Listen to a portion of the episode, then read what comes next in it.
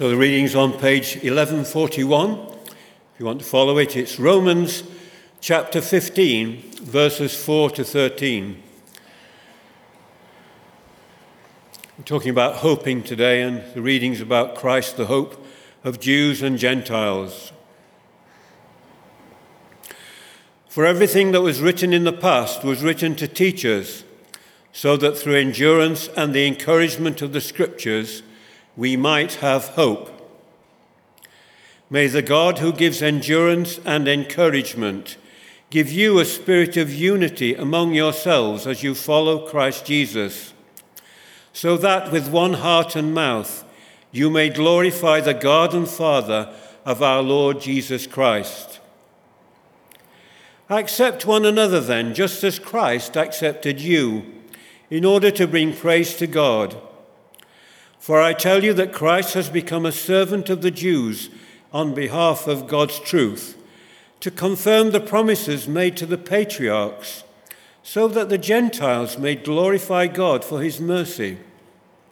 As it is written, Therefore I'll praise you among the Gentiles, I will sing hymns to your name.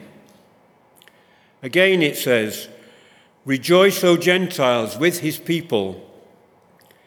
And again, praise the Lord, all you Gentiles, and sing praises to him, all you peoples. And again, Isaiah says, The root of Jesse will spring up, one who will arise to rule over the nations. The Gentiles will hope in him.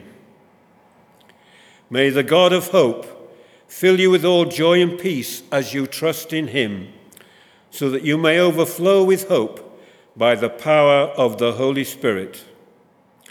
This is the word of the Lord. Thanks be to God.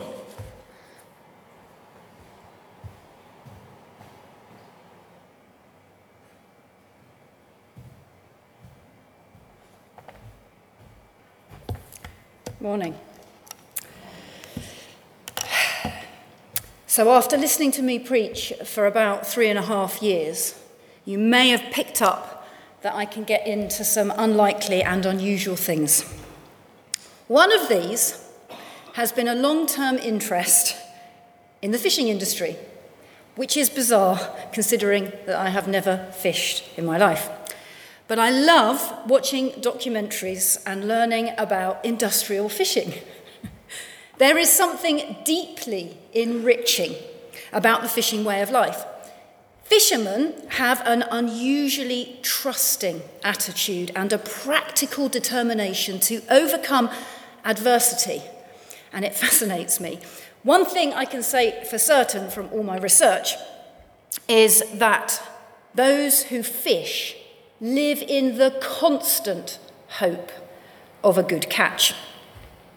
Their incomes are not determined by contracts or number of hours worked, but simply by timing, how much they catch, and when they catch it. Not only that, they are subject to a potentially demoralizing set of variables. They exist within an environment that no human power can tame or control, with regulations, limits, and competition that would rival any industry. They are always surrounded by danger and the fragility of both human and machine.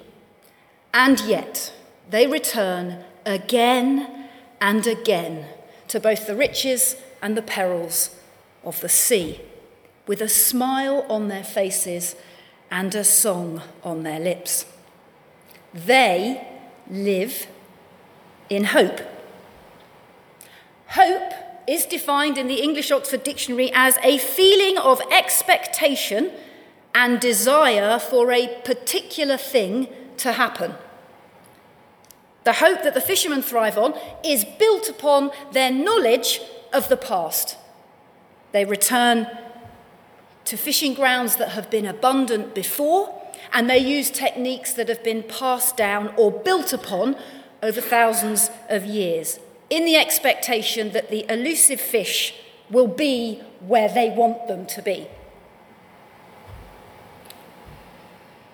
They do not hope for what they usually get, which is bad weather, failing equipment, empty or damaged nets, or other people, and this is their real pet hate, other people thriving on their preferred fishing grounds. Now, all of us hope, don't we? We all hope for the best for the people that we love. We hope they'll thrive. We hope they'll fulfill their potential, get the rewards that they deserve. We hope they won't experience diverse, uh, too much adversity or challenge. We hope that they won't get hurt, suffer pain, or feel uncomfortable.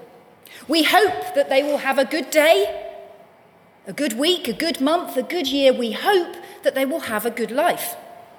We live in hope, don't we, for ourselves and for the people that we love. And even generally, on a wider scale, we hope the best for the whole world. But is this hope that we have just pie in the sky? Is it based upon nothing other than our desires and our wants and our dreams? If we hope that we don't get wet when it rains, we can do something to make that hope a reality. We can carry a waterproof or an umbrella. But for us to hope that it won't rain on any given day in November in the UK is hopeless. Why is it then that we remain so hopeful when so often what we and those we love face is not what we would have hoped for? Paul, in his passage from Romans chapter 15, and I've forgotten what page it's on, I do apologise. Does anyone know what page it's on? 1141, thank you. If you've closed it, you can reopen it. So, Paul is pretty clear in this passage that biblical hope isn't pie in the sky, and that we can have realistic and legitimate hope in Scripture. He says in verse 4 that everything that was written in the past was written to teach us, so that through the endurance taught in the Scriptures and the encouragement they provide, we might have hope. So, on the second Sunday in Advent, as we approach the coming of Jesus, we can look back 2,000 years to the Scriptures and see that the hope of the Old Testament that Paul was writing about, because the New Testament wouldn't have been written yet, came in the flesh of a baby. A baby born into the darkness of struggle.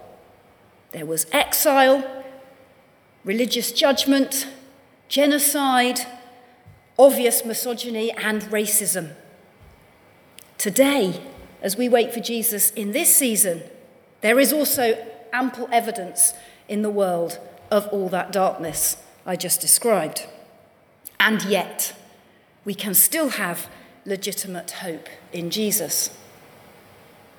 You see, the more we understand the suffering of the people of God and of God's love and providence for them, the more foundational our hope can be.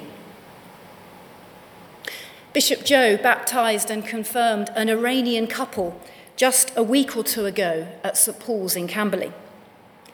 Eight weeks prior to that service, the couple had travelled to Britain over the English Channel in a small and crowded boat with their two small children.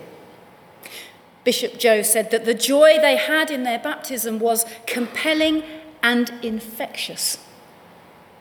Now, there's no doubt that the others who were baptized that day, mainly young people, were also overjoyed and filled with the Holy Spirit.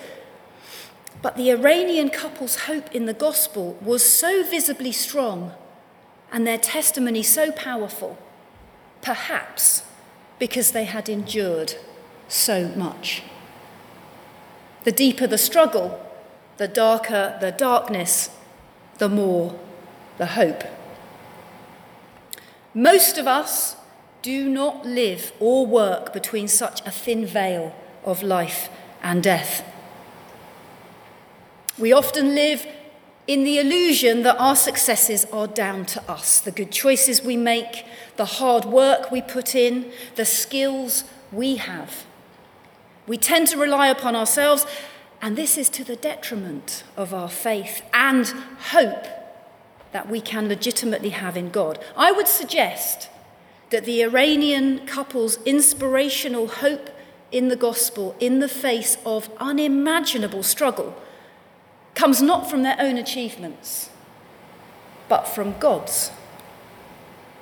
They will have travelled from a place of terror and persecution, somewhere dangerous and uncomfortable. No one would make a journey like the one they made if everything was sweetness and light at home.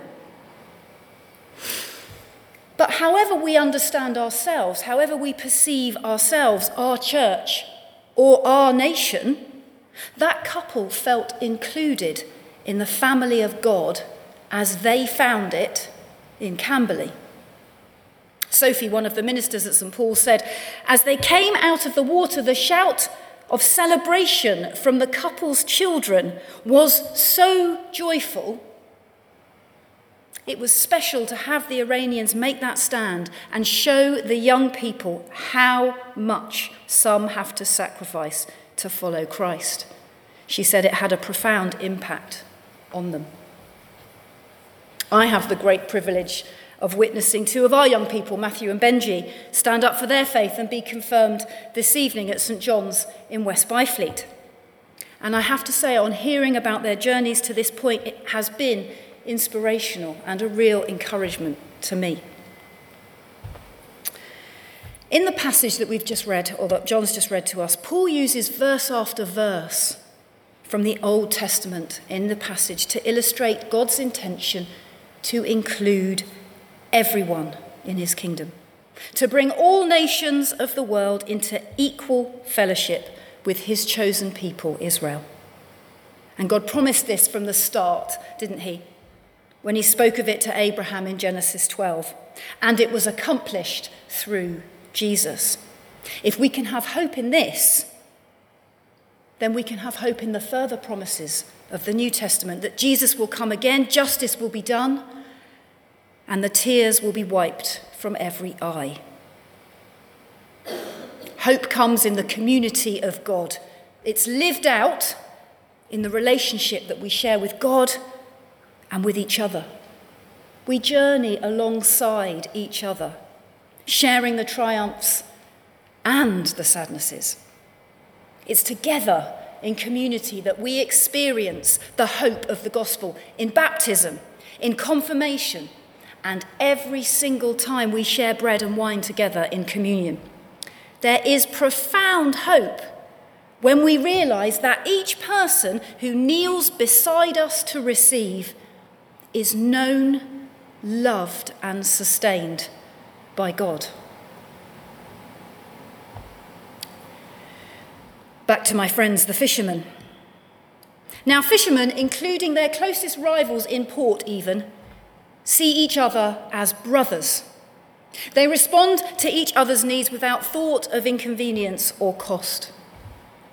For sure, they fish to make money, but there are more important things in their code, namely the flourishing of both their brothers and their families. For these people who work incredibly hard under intense conditions for punishingly long hours. They share a sense of unity that is extremely rare to see, generally, but extremely rare to see between what is essentially competing businesses. They rely upon each other and take hope from one another. They accept one another and are made stronger because of it.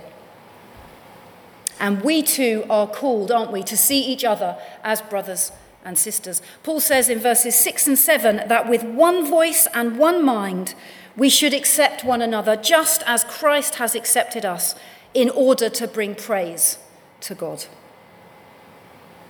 It's the unity that we share as equal followers of Christ that is key to the hope that we can have in God. Each of us has been received by Christ as a matter of pure grace.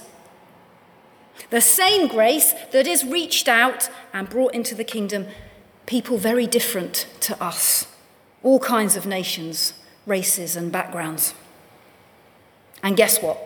We are always going to be surrounded by disagreements and prejudice. Some of them will be ours, and some of them will be others.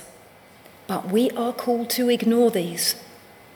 We're called to unite and love one another.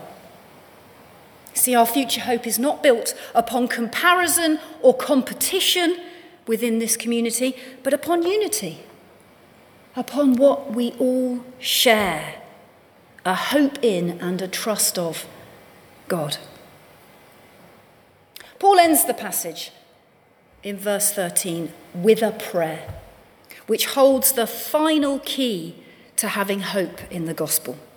He started with scripture, explained its role, and ends with the essential ingredient for hope the power of the Holy Spirit.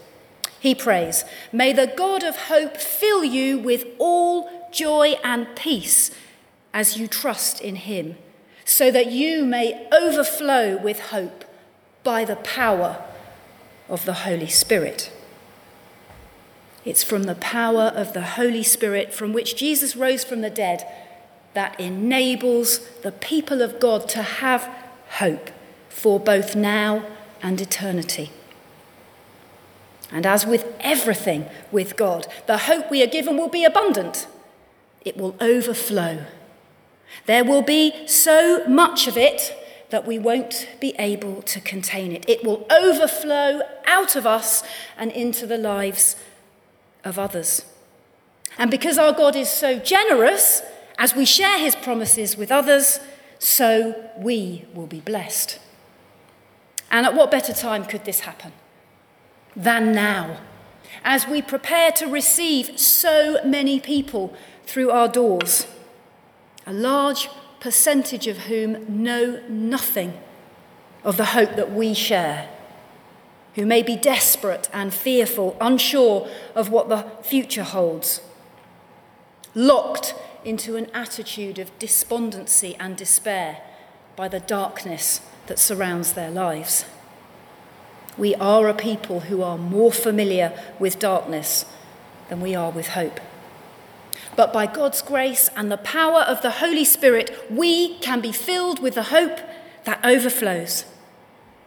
And as we interact with people who are coming to meet with the Lord Jesus this Christmas, let our prayer be that the hope we have found in Christ will overflow into their lives, bringing the transformation and hope that only God can bring.